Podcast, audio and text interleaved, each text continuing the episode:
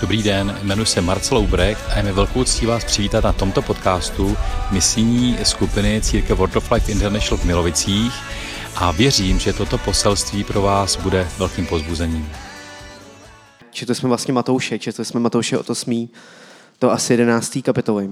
A ke mně, moc, ke mně to obchýně moc mluvilo a říkal jsem si, tyjo, jsem přemýšlel tím, o, o čem, eh, a modlil jsem se, o čem bych měl kázat. A když jsme pak četli tyhle ty pasáže, tak uh, uh, k nám Bůh mluvil tak úplně jasně. Opravdu jsme se shodovali v tom, co jsme vnímali a tak jsem říkal, že, že se do toho pustím a začal jsem se nad tím víc modlit a víc to zkoumat a, a chci vám to dneska přidat.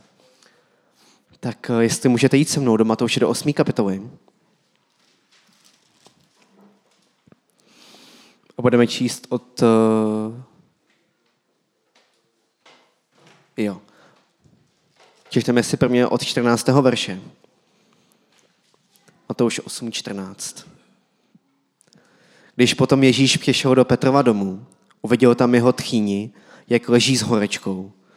Dotkl se jí ruky, horečka ji opustila a ona vstala a začala ho obsluhovat. Večer k němu přivedli mnoho lidí posledých démony a on ty, on ty duchy vymítal slovem a všechny nemocné uzdravil tak se naplnilo slovo proroka Izajáše. Naše neduhy sněl a naše nemoci nesl. Amen. A tenhle ten scénář, když budete číst uh, Nový zákon, když budete číst uh, Evangelia, budete číst Ježíšovu službu, nebo budete, budete se dozvídat o Ježíšově službě, tak tenhle ten scénář bylo něco, co se velmi často opakuje, nebo je něco, co se velmi často opakuje. Je tady nějaký scénář, kdy k Ježíši bylo přiváděno množství lidí, s nějakou potřebou. Buď potřebovali uzdravení, nebo potřebovali, aby byli z nich vymítáni démoni a potřebovali Ježíšovo uzdravení, potřebovali jeho vysvobození. Pardon, já jsem uval.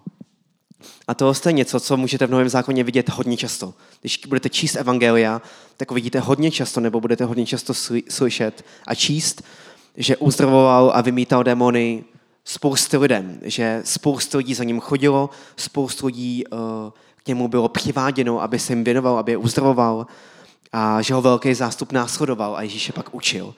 A byl to takový, zkuste si představit tu situaci. Ježíš se svýma učedníkama a se svýma nejbližšíma, všude kam jde, tak je spoustu lidí, kteří se za ním snaží dostat. Je spoustu lidí, kteří ho obkopují a teďka mu nosí na lehátkách a e, na kolečkových křeslech ty nemocný, aby je uzdravoval, aby, aby vymítal démony. A věřím, že tam bylo obrovský nadšení. Vždycky se to setkalo s obrovským, nebo téměř vždycky s obrovským nadšením, že lidi byli nadšení, že přišlo nebeský království, říkali si, tyjo, takovouhle, taková věc se Izraeli nedělá. Tyjo, kdo to vůbec je, že má takovou moc? A lidi, lidi se radovali a chválili Boha za to, co Ježíš udělal a co mohli zažívat a čeho byli svědky. Že nádherná atmosféra, barvitá atmosféra, radostná atmosféra, kdy se vzdávala chvála Bohu za to, co, co dělal uprostřed Izraele a co, a co Ježíš dělal. Tak se přesunu o pár veršů dál. 28. verš. Když se pak připravil na druhou stranu do Gadareckého kraje, střetli se s nimi dva posadují, kteří vyšli z hrobu. Byli tak nebezpeční, že tou cestou ani nemohl nikdo chodit. Začali křičet, co je ti po nás, boží synu, Přišel si nás předčasně trýznit? Opodal se páslo veliké stádo prasat. Démoni ho tedy prosili. Když nás vymítáš, pošli nás do toho stáda prasat. Jděte, řekl jim. A tak vyšli, vstoupili do toho stáda prasat a celé to stádo se rozběhlo ze srázu dolů do jezera, kde utonulo. Pasáci prasat tehdy utekli a přišli do města. Všechno to o těch posledních vyprávěli. Celé město hned vyšlo k Ježíši naproti a jakmile ho uviděli, žádali ho, ať opustí jejich kraj. To je zvláštní, ne? Žádali ho, ať opustí jejich kraj. To je zvláštní, protože uh, nic takového se předtím nestalo. Nic takového se předtím nestalo. Že by Ježíš dělal zázrak, někoho by uzdravil nebo by vysvobodil. A tady píšeme, nebo tady čteme, že i dost uh, těžký nebo náročný nebo dramatický případ, kdy tam byli dva muži, kteří byli tak nebezpeční, že se k ním nikdo nemohl ani přiblížit a Ježíš je vysvobodil. A čekali bychom, že se stane, že se bude opakovat ten scénář, na který jsme byli už zvyklí. Že uh, ty, ty pastevci prasat uh, přijdou do toho města, budou vyprávět o tom, jak tyhle dva muži byli vysvobozený a celé město za ním přijde a bude jim předkládat jejich nemocný, aby Ježíš mohl uzdravit, aby se Ježíš mohl dotknout, aby mohlo přijít Boží království na to místo. Jenže to se nestalo. Oni ho dokonce prosili, ať opustí jejich kraj. Oni ho vůbec nepřijmuli, vůbec. Oni ani nechtěli, aby se k ním přiblížil. Vůbec. A my, když jsme to četli, tak jsme se s dětí tak zastavili, jak ale si tyho, proč? Proč to tak je? Možná se ho báli. Možná se ho báli, protože možná se báli jeho moci, že uviděli ty dva, na který byli zvyklí, že byli tak nebezpeční, že se k ním nikdo nemohl ani přiblížit a najednou přišel někdo, kdo je vysvobodil, tak to možná měli strach z jeho moci, možná měli strach, neviděli, kdo to je, možná se ho báli. Nebo taky možná byli naštvaní za to, že všechny ty prasata, které tam byly, tak oni přišli. To dost možná. dost možná. Dost možná byli naštvaní na Ježíše, že si se teda ty dva vysvobodil, ale oni přišli o všechny prasata, nebo přišli o spoustu peněz. A Ježíše nepřijmuli a prstili ho, než naděláš Ježíši větší paseku v tomhle městě, tak prosím, jdi pryč. Jdi od nás. My tě nechcem. A já jsem přemýšlel nad tím, jaký to muselo být pro jeho učedníky. Protože oni byli zvyklí na to, že všude, kam Ježíš přišel, tak se setkali s nadšením, setkali se s přivítáním, setkali se s tím, že ho lidi měli rádi, že mu naslouchali, že uh, předkládali svoje nemocné, aby se, aby se jich Ježíš mohl dotknout. Samozřejmě vidíme tam ty farizy, že? Ty, ty záporáky, který uh, spochybňovali všechno, co Ježíš dělal a dávali mu těžké otázky a napomínali ho a tak dále. Ale taky viděli, jak se s nimi Ježíš vypořádával, že, že byl schopný pojmenovat jejich náboženství, že byl schopný pojmenovat jejich pokrytectví a tak dále a tak dále. Ale najednou byli svědky toho, že Ježíš udělal zázrak, ale ten kraj ho vůbec nepřijmul a prosili ho, aby odešel. A já si myslím, že to bylo pro ty jeho učetníky hrozně těžký. A vůbec bych se nedivil tomu, kdyby někdo z nich začal pochybovat v jejich srdci, tyjo, tak kdo je ten Ježíš vlastně? Ne všichni ho přijmou. Ne všichni ho přijmuli. Kdo to je? Možná, možná jsme se zmílili, možná to není ten, který ho máme následovat. Protože ne všichni ho přijmuli.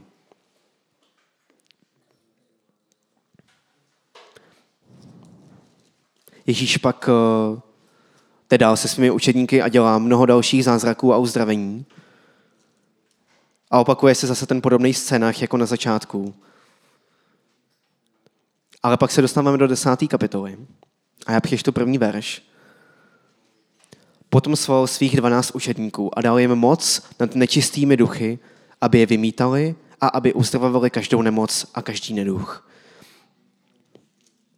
A pak Ježíš, eh, on pojmenovává všech těch dvanáct a dává jim nějaký, praktický, dává jim nějaký instrukce a dává jim nějaký praktický rady na to, eh, na co si mají dávat pozor, až půjdou a budou kázat evangelium a budou uzdravovat a vymítat démony a budou vyzvěstovat Boží království. Dává jim nějaký praktický rady o tom, co je bude čekat a na co si mají dávat pozor, jak se mají chovat v těle z těch místech, a tak dále, jak mají, jak mají pojmout tu službu, kterou jim Ježíš dal. A 17. verš. Dejte si pozor na lidi, protože vás budou vydávat soudům a byčovat vás ve svých shromážděních. Kvůli mně vás povedou i před vládce a krále na svědectví pro ně a pro národy.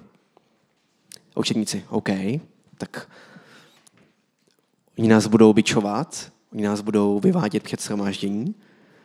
22. verš. Kvůli mému jménu vás budou všichni nenávidět. Učedníci. OK, takže kvůli tobě nás budou všichni nenávidět. 24. verš. Není učedník nad mistra ani služebník nad svého pána. Vidím, že učedníkům padá brada a říkají si, tohle to nezní úplně tak, jak jsme si představovali.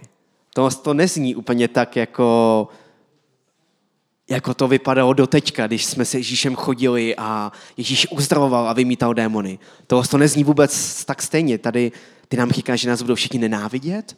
Ty, nás budou, ty nám říkáš, že nás budou vyvádět před shromáždění a před vládce, že nás budou byčovat a mučit. To znamená, že nás ne všichni budou mít rádi. To znamená, že nebudeme... Teďka se trošku do toho... Um, Zkus se tam víc no, trošku se toho. Představuju si Petra, protože Petr je takový průbojný a takový uh, horkohlavný a hodně, hodně věcí si myslí a hodně věcí si mu honí hlavou.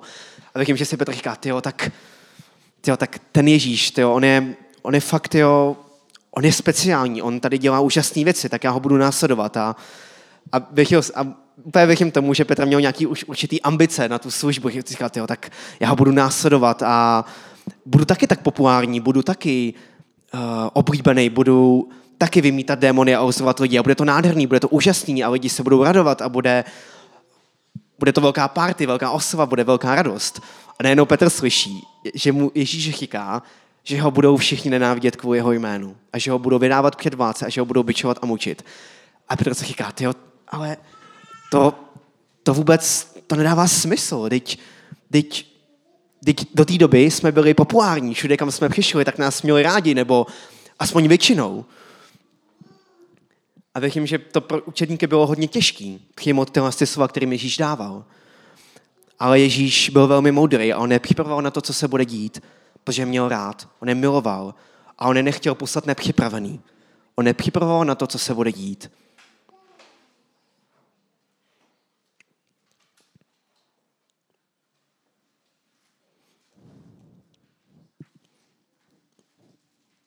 Nebojte se těch, kdo zabíjejí tělo, ale duši zabít nemohou. Raději se bojte toho, který může duši i tělo zahubit v pekle.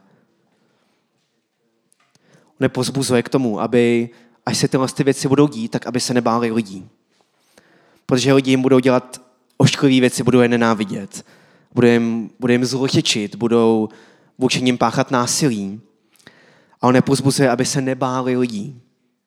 Aby se jich nebáli, aby se radši báli Boha, který má skutečnou moc uvrhnout život do, do věčné smrti. Nebát se lidí, to je fakt těžký, upřímně. Když si to představíte, když si představíte, že vás Duch Svatý teďka k něčemu uh, volá, jako Marcel sdílel, že ho volá k tomu, aby jako té paní svědectví o tom, že, že jí Bůh miluje tak Marcel si mohl říct, jo, já, budu, já se strapním, bude to pro mě trapný, bude to pro mě těžký, uh, ta paní se mě bude myslet, že jsem blázen. A to je strach z lidí, že se pro mě bojíme toho, že se ty lidi o nás budou myslet něco špatného. Ale ne, Marcel udělal hrozně dobrou věc a že se bál radši víc Boha. Já přece nemůžu neoposlechnout Boha. A Bůh mi dal tři šance, aby jsem se setkal s tou ženou. Já ho nemůžu neoposlechnout. Já musím tý paní chýst o Ježíši. A tak to udělal. Bál se víc Boha, než se bál člověka. A to je úžasný svědectví pro nás. Věřím, že to bylo velký prozvození i pro Marcela tu chvíli, aby se už nebál víckrát, aby se nebál dál, aby byl pohotový. A věřím, že je. A je to pro nás velký pozvození k tomu, abychom, když nás Bůh povolává k tomu, abychom o něm svědčili a on bude a on už si nás povolává, abychom svědčili. Přichází ten čas, kdy to bude hodně vidět tak abychom se nebáli člověka, abychom se nebáli reakce člověka za to, co si o nás budou lidi myslet, co si budou chýkat, jak se k nám budou chovat a tak dále, ale abychom se radši báli Boha, který má skutečnou moc. Protože člověk může zabít jenom tělo. To je to, co Ježíš říká, že člověk může zabít jenom tělo, ale Bůh může uvrhnout duši do věčné smrti, do pekla. Když to vezmeme z toho konce, že si nejsme úplně jistý uh, tím, že nás Bůh miluje, tak na nás padne strach a nejistota a zakrníme a nebudeme radši nic dělat, protože radši přece, radši přece nebudeme čelit tomu, že nás lidi nebudou mít rádi. Radši přece nebudeme čelit tomu, že nás lidi budou o nás budou říkat špatné věci nebo nám dělat špatné věci. To je přirozená reakce, protože všichni lidi, my toužíme potom, aby nás lidi měli rádi, nebo většinou. Nebo aspoň já teda. Ale když to vezmeme z toho druhého konce, svědomím, že nás Bůh skutečně miluje a že si nás touží použít, tak je to obrovský pozbuzení. Protože my se vůbec nemusíme někoho bát v tom případě. Vůbec. A to je těžký. Amen. Amen. A to je těžký. To je těžký. ale je to svobodný, přesně. Přesně tak, je to svobodný.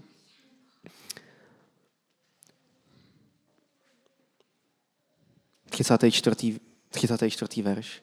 Nemyslete si, že jsem přišel, abych na zemi přinesl pokoj. Nepřinesl jsem přinést pokoj, ale meč. Přišel jsem rozdělit člověka proti jeho otci, dceru proti matce a snachu proti tchýni. Člověk bude mít nepřátele ve vlastní rodině. Nemyslete si, že jsem přišel, abych na zemi přinesl pokoj. Nepřišel jsem přinést pokoj, ale meč. Ježíš nebyl nositelem pokoje a míru, ale nositelem pravdy. Amen. Nositelem pravdy. On přinášel pravdu. A ta úžasná věc na pravdě, na boží pravdě je, že dává pokoj těm, kdo ji přijímají. Amen. Ona dává pokoj těm, kdo ji přijímají. Ale přináší rozdělení. Protože ne všichni tu pravdu přijmou. A přináší meč, rozdělení. A ty, kdo ji nepřijímají, tak odsuzuje. Což může vést ke zlobě a k nenávisti. Vůči těm, kdo tu pravdu hlásají. Vůči těm, kdo tu pravdu žijí.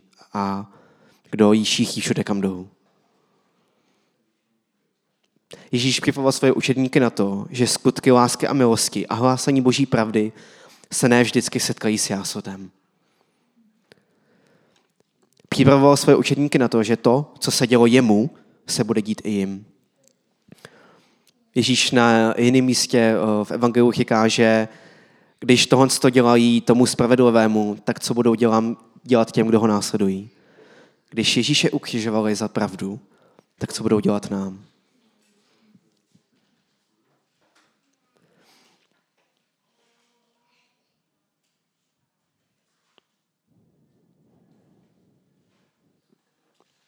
Ježíš připravoval svoje učeníky na to, že ta pravda má svoji cenu. Že má cenu toho, že musíš umírat sám sobě. A že se budeš dostávat do situací, které ti nebudou pohodlný a nebudou ti příjemný. Ale pravda osvobozuje. A pravda dává život. A Ježíš říká, že kdokoliv ztratí svou duši pro něho, tak ji nalezne. Kdokoliv položí svůj život za něho a za jeho království, tak jej nalezne. Já jsem přemýšlel nad tím, proč se stalo to odmítnutí v tom, generac, v tom generackém kraji. A upřímně si myslím, že to je kvůli tomu, aby i jeho učedníci mohli vidět, že i Ježíše ne všichni přijmuli. Že i Ježíše někdo odmítnul. Protože i učedníky pak někdo odmítne. Je, ne, ne všichni přijmuli učedníky s jásotem a s radostí, ale je, ale je odmítali, je vraždili, je zabíjeli, pronásledovali. A můžeme to vidět v celé historii církve, že se děli protivenství vůči těm, kteří byli věřící a kteří milovali Boha. A já si myslím, že Ježíš se tam setkal v tom generackém kraji s odmítnutím přesně proto, aby jeho učeníci byli svědky toho, že i Ježíši se tohle to stalo. A že i Ježíš tohle to zvládnul, že tím prošel. A on je připravoval na to, že se jim to bude dít. Takže se nemůžeme divit tomu, že pokud následujeme Ježíše, tak se nám bude dít příkoří. A když budeme zkoumat svoje životy zpátky, nebo možná jsme v takové situaci i teďka, tak jsme zažili, nebo i zažíváme věci, které jsou pro nás náročné. Kvůli pánu, kvůli tomu, že žijeme v pravdě, kvůli tomu, že uh, kážeme jeho evangelium. A pokud se ti tohle ještě nestalo, tak si buď se, že se ti to stane. Tohle pořád bude pozbudivá zpráva. Věřte mi. Amen. Já teďka na chviličku uh, se posunu dál a jenom hrozně krátce budu mluvit o jednom muži, který byl ve své době nesmírně odvážný. Uh, ten muž se jmenoval Galileo Galilei a věřím, že spousta z vás o něm už slyšeli. Pokud ne, tak já vám ho na chviličku jenom vyskyním. Galileo Galilei byl muž, který žil na přelomu 15. a 16. století v Itálii, v Toskánsku.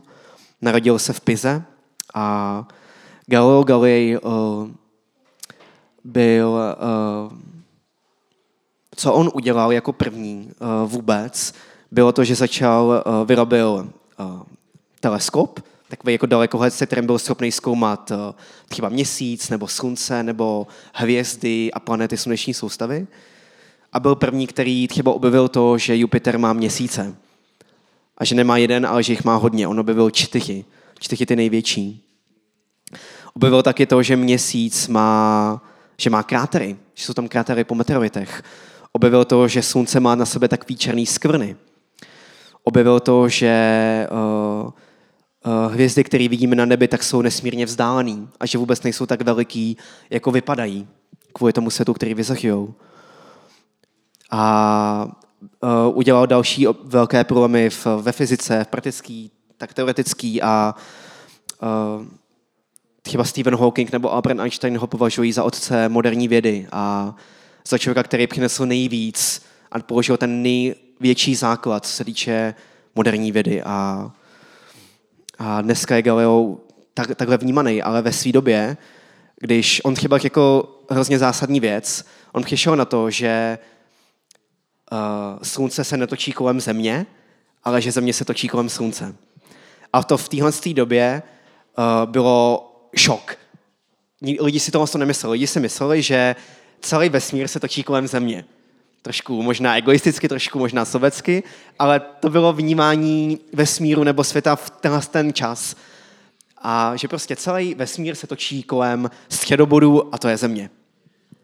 A Galileo řekl, že ne, že to je tak, že naše planeta a ostatní planety se točí kolem slunce a že slunce je středobod sluneční, nebo naší sluneční soustavy a vesmíru.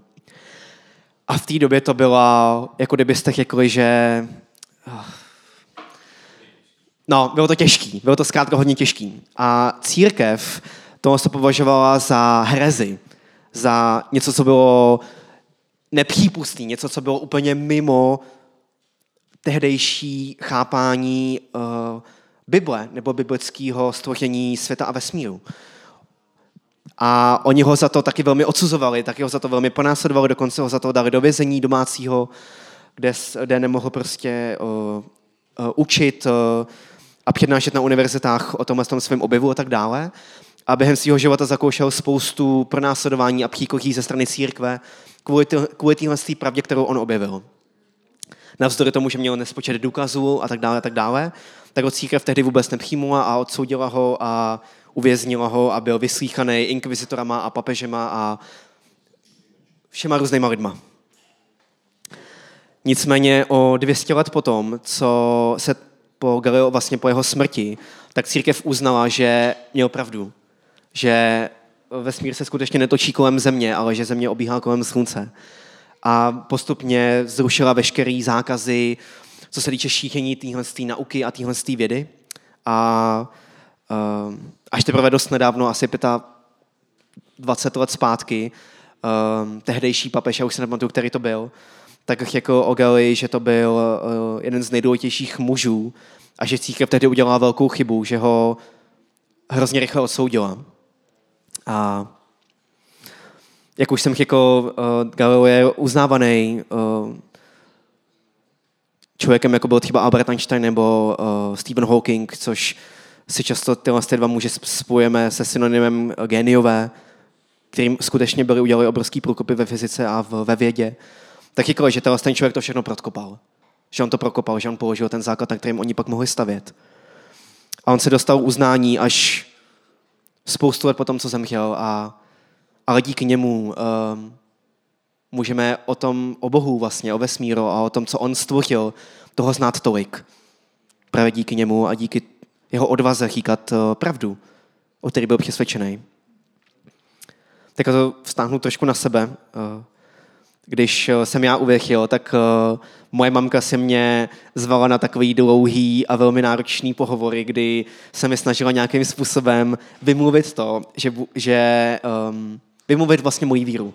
Ne úplně existenci Boha, ale existenci toho mýho konkrétního Boha, říkala mi všechno možný, že církev je špatná, že dělala spoustu špatných věcí a bababa, že jsem se úplně zbláznil, že jsem manipulovaný a tak dále, a tak dále, a tak dále. A tyhle ty rozhovory mě často vedly k breku, protože to bylo pro mě velmi těžký. Já jsem byl 18-letý kluk, který našel Ježíše a byl jsem hrozně nadšený z toho, protože mi zachránil život. A moje mamka byla na mě hrozně tvrdá, strašně. A měli jsme kvůli tomu hrozně těžké debaty a vůbec jsme si neporozuměli v tom, že já jsem třeba byl schopný odpustit mimo tátovi za to, že dělal třeba některé špatné věci mamka mi řekla, jak to, že mu můžeš odpustit, když dělal tak strašné věci. A já jsem řekl, mě Bůh taky odpustil. Já mu nemůžu neodpustit, já si nemůžu držet hněv v sobě. A mamka to vůbec nezvládala. Vůbec nezvládala to, že jsem uvěřil v Ježíše. Nicméně o pár let později, když mamka byla svědkem toho, že víra na mě nemá špatný vliv, ale má na mě velmi dobrý vliv, a potkala i některý další věřící, vždycky hrozně nadšeně mluví o obrechtech, pokaždé, když potká Marcela, nebo Štěpánku, nebo Jonáše, nebo Elišku, jak mají všichni, ona vždycky popisuje, ona vždycky říká takhle, že vy máte všichni kolem sebe takovou, takovou hrozně hezkou jako atmosféru, takový pokoj, vy jste všichni tak laskaví a tak hodní, tak, tak přátelští, to je, to je nádherný. A to máš i ty. A já jsem říkal, no a to je Ježíš. to je přesně to, co dělá Ježíš v našem životě, to je to, co dělá v našem srdci. A mamka tomu začíná pomalu rozumět. Pomalu tomu začíná rozumět a dneska mi říká, že je moc vděčná za to, že jsem našel Ježíše a že chodím do církve. Že je za to vděčná. Že, že to je po ní pozbuzení, že jsem, um, že jsem takhle ukotvený ve víře. A, a díky Bohu dneska můžu být v pozici, kdy můžu o Ježíši chýkat a můžu jí sdílet jeho lásku a jeho naději. A mám se to moc mluví.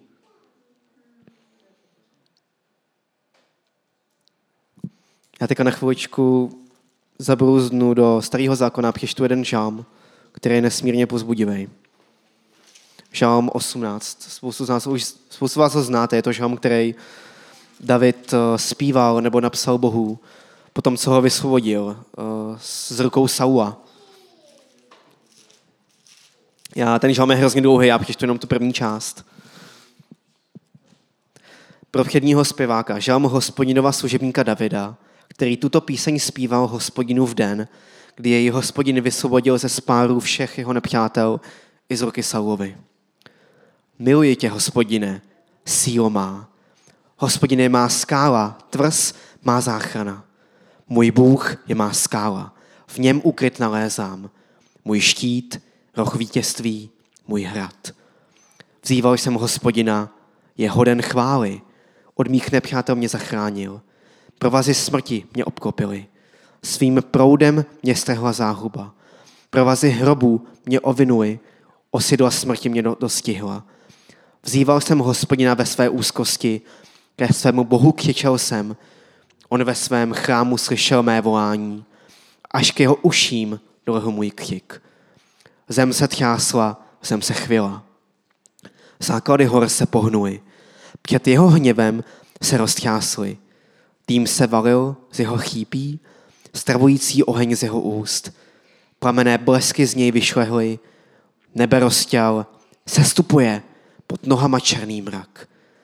Cheruba zapřáhl, rozletěl se, vznesl se na křídlech větrných, závojem tmy její skrýší obklopil se. Mrak temný, deštěm byl jeho stan. Před jeho žárem se rozplynula mračna, krupobytí a bleskly plamené. Hospodin v nebi zaburácel, hlas nejvyššího zněl. Krupobytí a blesky plamené, deštěm šípů rozehnal je. Množstvím blesků rozdrtil, korita řek byla obnažena, základy světa odkryty, před chěvem tvým, hospodine, před tvým dechem zuchivým. Sehnul se z výšin, uchopil mě. Z mohutných vod mě vyprostil, vyrval, vyrval mě mocnému nepříteli odpůcím silnějším, než jsem byl. Připadl mě v den mé bídy, hospodin mě však podpíral. Vyvedl mě na svobodu, uhájil mě, vždyť má mě rád. Amen. Takže věř tomu, že pokud se ti děje příkochí kvůli Ježíšové jménu, nebo se, až se ti to příkochí bude dít, tak tvůj Bůh, tvůj Bůh, tvůj Bůh On pohne zebí, on pohne nebem, aby tě zachránil. On tě uhájí. On tě uhájí. A možná, já věřím, že kdybychom se tady mohli vyprávět příběhy o tom, jak nás Bůh vysvobodil, tak tady budeme do večera a možná ještě zítra a ještě celý týden. Když se koukneme zpátky na to, za co mu můžeme být vděční, za jeho záchranu, za jeho zaopatření, za to, že se o nás postaral, že nás podepřel, že nás uhájil. Čeká tě sice opozice, ale Bůh se o tebe postará. Já chci sdílet ještě jedno malé svědectví. Já jsem ho včera, uh, do mě sledujete na Instagramu, tak jsem o tom chviličku mluvil. Um, já jsem se hrozně moc přál kolo, takový silniční kolo s převodama, abych mohl jezdit na výlety, abych se mohl projíždět. A, ale bohužel na, na takový dokolo dneska nemám penízky, protože takový dokolo je moc drahý. A, ale moc jsem si ho přál. A byl jsem takový trošku smutný z toho, že se ho teďka nemůžu dovolit a říkal jsem si, pane, ty víš, a ty se mě postaráš. A uh, asi dva týdny zpátky jsem dostal příležitost koupit takového starého favorita, asi třeba za 800. Takový starý favorit, krásný, ale silniční, má přihazovačky ještě na rámu, potřebuje trošku péče, ale nádherný. A já jsem byl tak šťastný z toho, že mám kolo. A my jsme pak byli s dětí na návštěvě babičky a dědy, když jsme jim oznamovali to, že jsme se zasnoubili. A já jsem dědovi vyprávěl ten příběh, že jsem koupil toho starého favorita, že se ho chci dát dokupy a že jsem byl nadšený z toho, že mám kolo. A dědeček se tak otočil jako, jsi měl jíst, já bych ti dal tu svoji galusku starou, co mám tady. A děda měl takový krásný kolo, eh, který si koupil, když já jsem byl malý katej chlapeček, tak Merida, tak silniční kolo, krásný. V té době bylo docela dost drahý a na tu dobu bylo i docela dost lehký. Dneska samozřejmě podle dnešních standardů je to už starý kolo, ale je krásný, nádherný. A já jsem ho jako malý kluk, když jsme jezdili s babičkou a s dědou a s bráchou na výlety, tak jsem to kolo hrozně obdivoval, protože ono, mělo, ono má hrozně úzký pneumatiky, hrozně úzký. Takže schopný jezdit hodně rychle. A jde jak měl, že jo, jak, prostě jak byl jako velký muž a já jsem, tak on prostě z kopce nám hrozně ujížděl, protože to kolo prostě bylo hrozně rychlý. Ani se to hrozně líbilo. Já jsem si říkal, tyjo, že až budu někdy velký, tak budu mít úplně nějaký takový kolo. A najednou můj dědeček říká, že mi dá to svoje staré kolo. A co se nestalo, babička moje mi ho včera přivezla. To starý kolo po dědovi, který já jsem tak obdivoval, když jsem byl malý kluk a tak moc jsem po něm toužil. Tak já jsem včera vzal na takovou rychlou projížďku, jel jsem do Lisí, dal jsem si tam kafe a jel jsem zase zpátky a musel jsem rychle šlapat, aby, abych nezmoknul. Stejně jsem trošku zmoknul, ale já jsem byl tak vděčný. Já jsem byl tak vděčný. Můžete si říkat, že to je úplná blbost. A já jsem věděl ve svém srdci, že Bůh, on, on mě vyslyšel, on vyslyšel moji modlitbu, on se o mě postaral. On znal tu moji touhu a dal mi kolo. A nejenom, že mi dal jedno kolo, dal mi dvě kola dokonce, takže Bůh je fakt dobrý, haleluja. Bůh je fakt dobrý. Bůh je fakt dobrý. Já se vrátím ještě na chviličku do Matouše, do, toho, do, do té desnaté kapitoly, která je těžká, ale 29. verš to všechno vynahrazuje. Neprodávají se snad dva vrabci z halech, přitom ani jeden z nich nepadne na zem bez vědomí vašeho otce. Vám jsou ale spočítany i všechny vlasy na hlavě, proto se nebojte. Jste dražší než mnoho vrabců. Amen. Čeká nás sice příkoří a um, já jsem moc vděčný za to, že mi Bůh dal toho slovo, protože um, když se koukneme Eh, co se děje v Izraeli, co se děje v Arménii, tak uh, lidé jsou vyraždění kvůli svojí víře a, a zažívají uh, strašně náročný a, a těžký časy. A my v úzovkách jsme tam tady ještě hrozně moc dobře, že se nám nic takového neděje. A pro mě to slovo je obrovským pozbuzením, že pán Bůh uh, na nikoho nezapomněl a na nikoho nezapomíná a všechny ty lidi, kteří umírají pro jeho jméno, tak získaví něco mnohem zásnějšího a to je věčný život s ním. A, a chci, aby to, bylo pozbuzení i pro nás, že a já beru tak moc vážně ty slova, co říkala Štěpánka a Marcel a vede mě to upřímně k usvědčení, že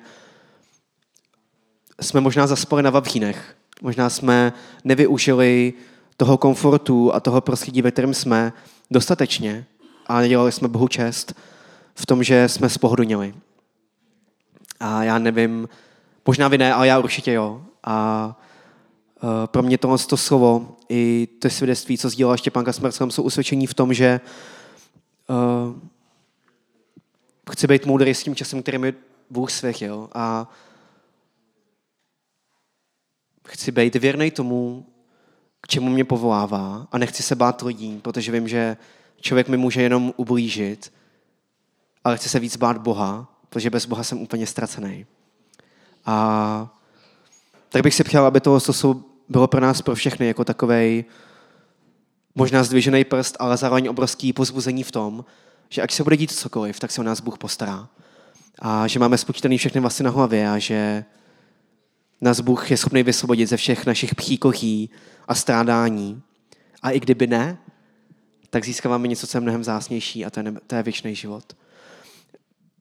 Pak učedníci, když se vrátili uh, od, uh, zpátky k Ježíši, potom co Ježíš vyslal, jak jsme o tom mluvili, tak oni se radovali z toho, že lidi byli uzdravovaní a že démony byli vymítáni a že přišlo nebeské království. A Ježíš jim říká, neradujte se z toho, že se, že se děli tyhle ty věci, a radujte se z toho, že vaše jména jsou zapsané v knize života. A pokud si nemůžeš vybavit věc, za kterou můžeš být vděčný, tak to je věc, za kterou můžeš určitě, je, že tvoje jméno je zapsané v knize života. Že pokud si přijmou Ježíše jako svého pána a spasitele, tak máš věčný život. A to ti nikdo nevezme už. To ti Bůh dává. A jestli, nemů- jestli nemůžeme být věčný, vděční za nic, tak za toho rozhodně. A, a pojďme si to nenechat pro sebe. A pojďme do toho věčného života přivést, koho jenom můžeme. Nebeský tatínku, já ti chci poděkovat za to, že seš tak dobrý a milostivý Bůh. Já ti děkuji za to, že ty se o nás staráš. Že ty se staráš o nás jakožto o jednotlivce, ty se staráš o nás jakožto o církev.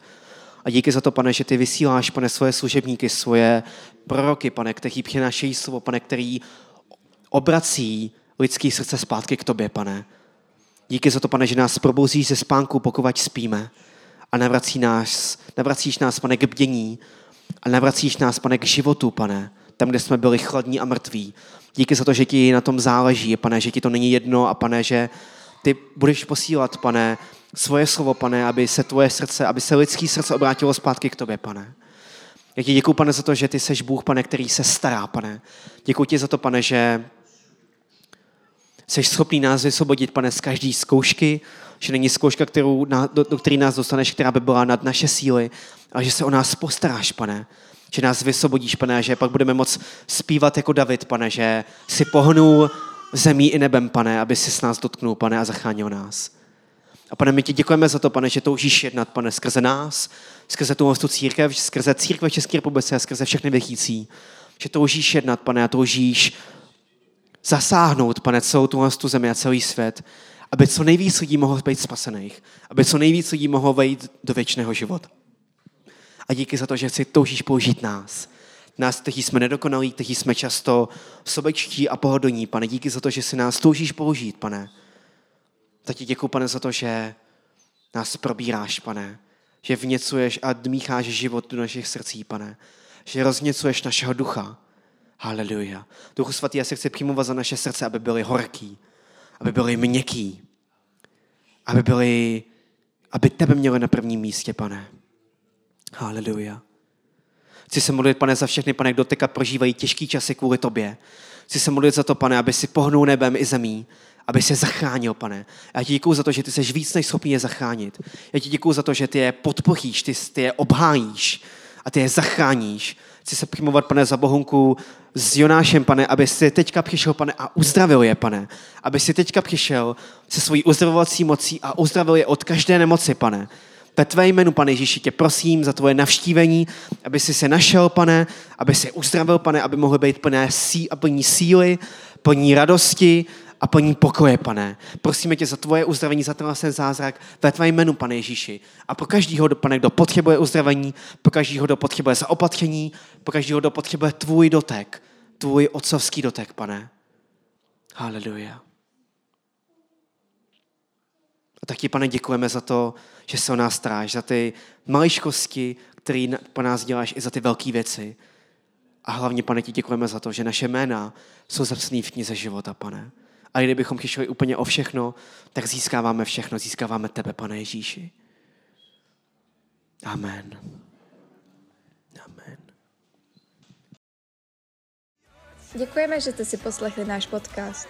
Spojte se s námi na našem Instagramu a Facebooku Slovo života Milovice, kde vám neuniknou žádné novinky a kde s námi můžete jednoduše zůstat v kontaktu případě, že byste se s námi chtěli s něčím podělit, že máte na srdci nás finančně podpořit, neváhejte nám napsat soukromou zprávu na našich sociálních sítích.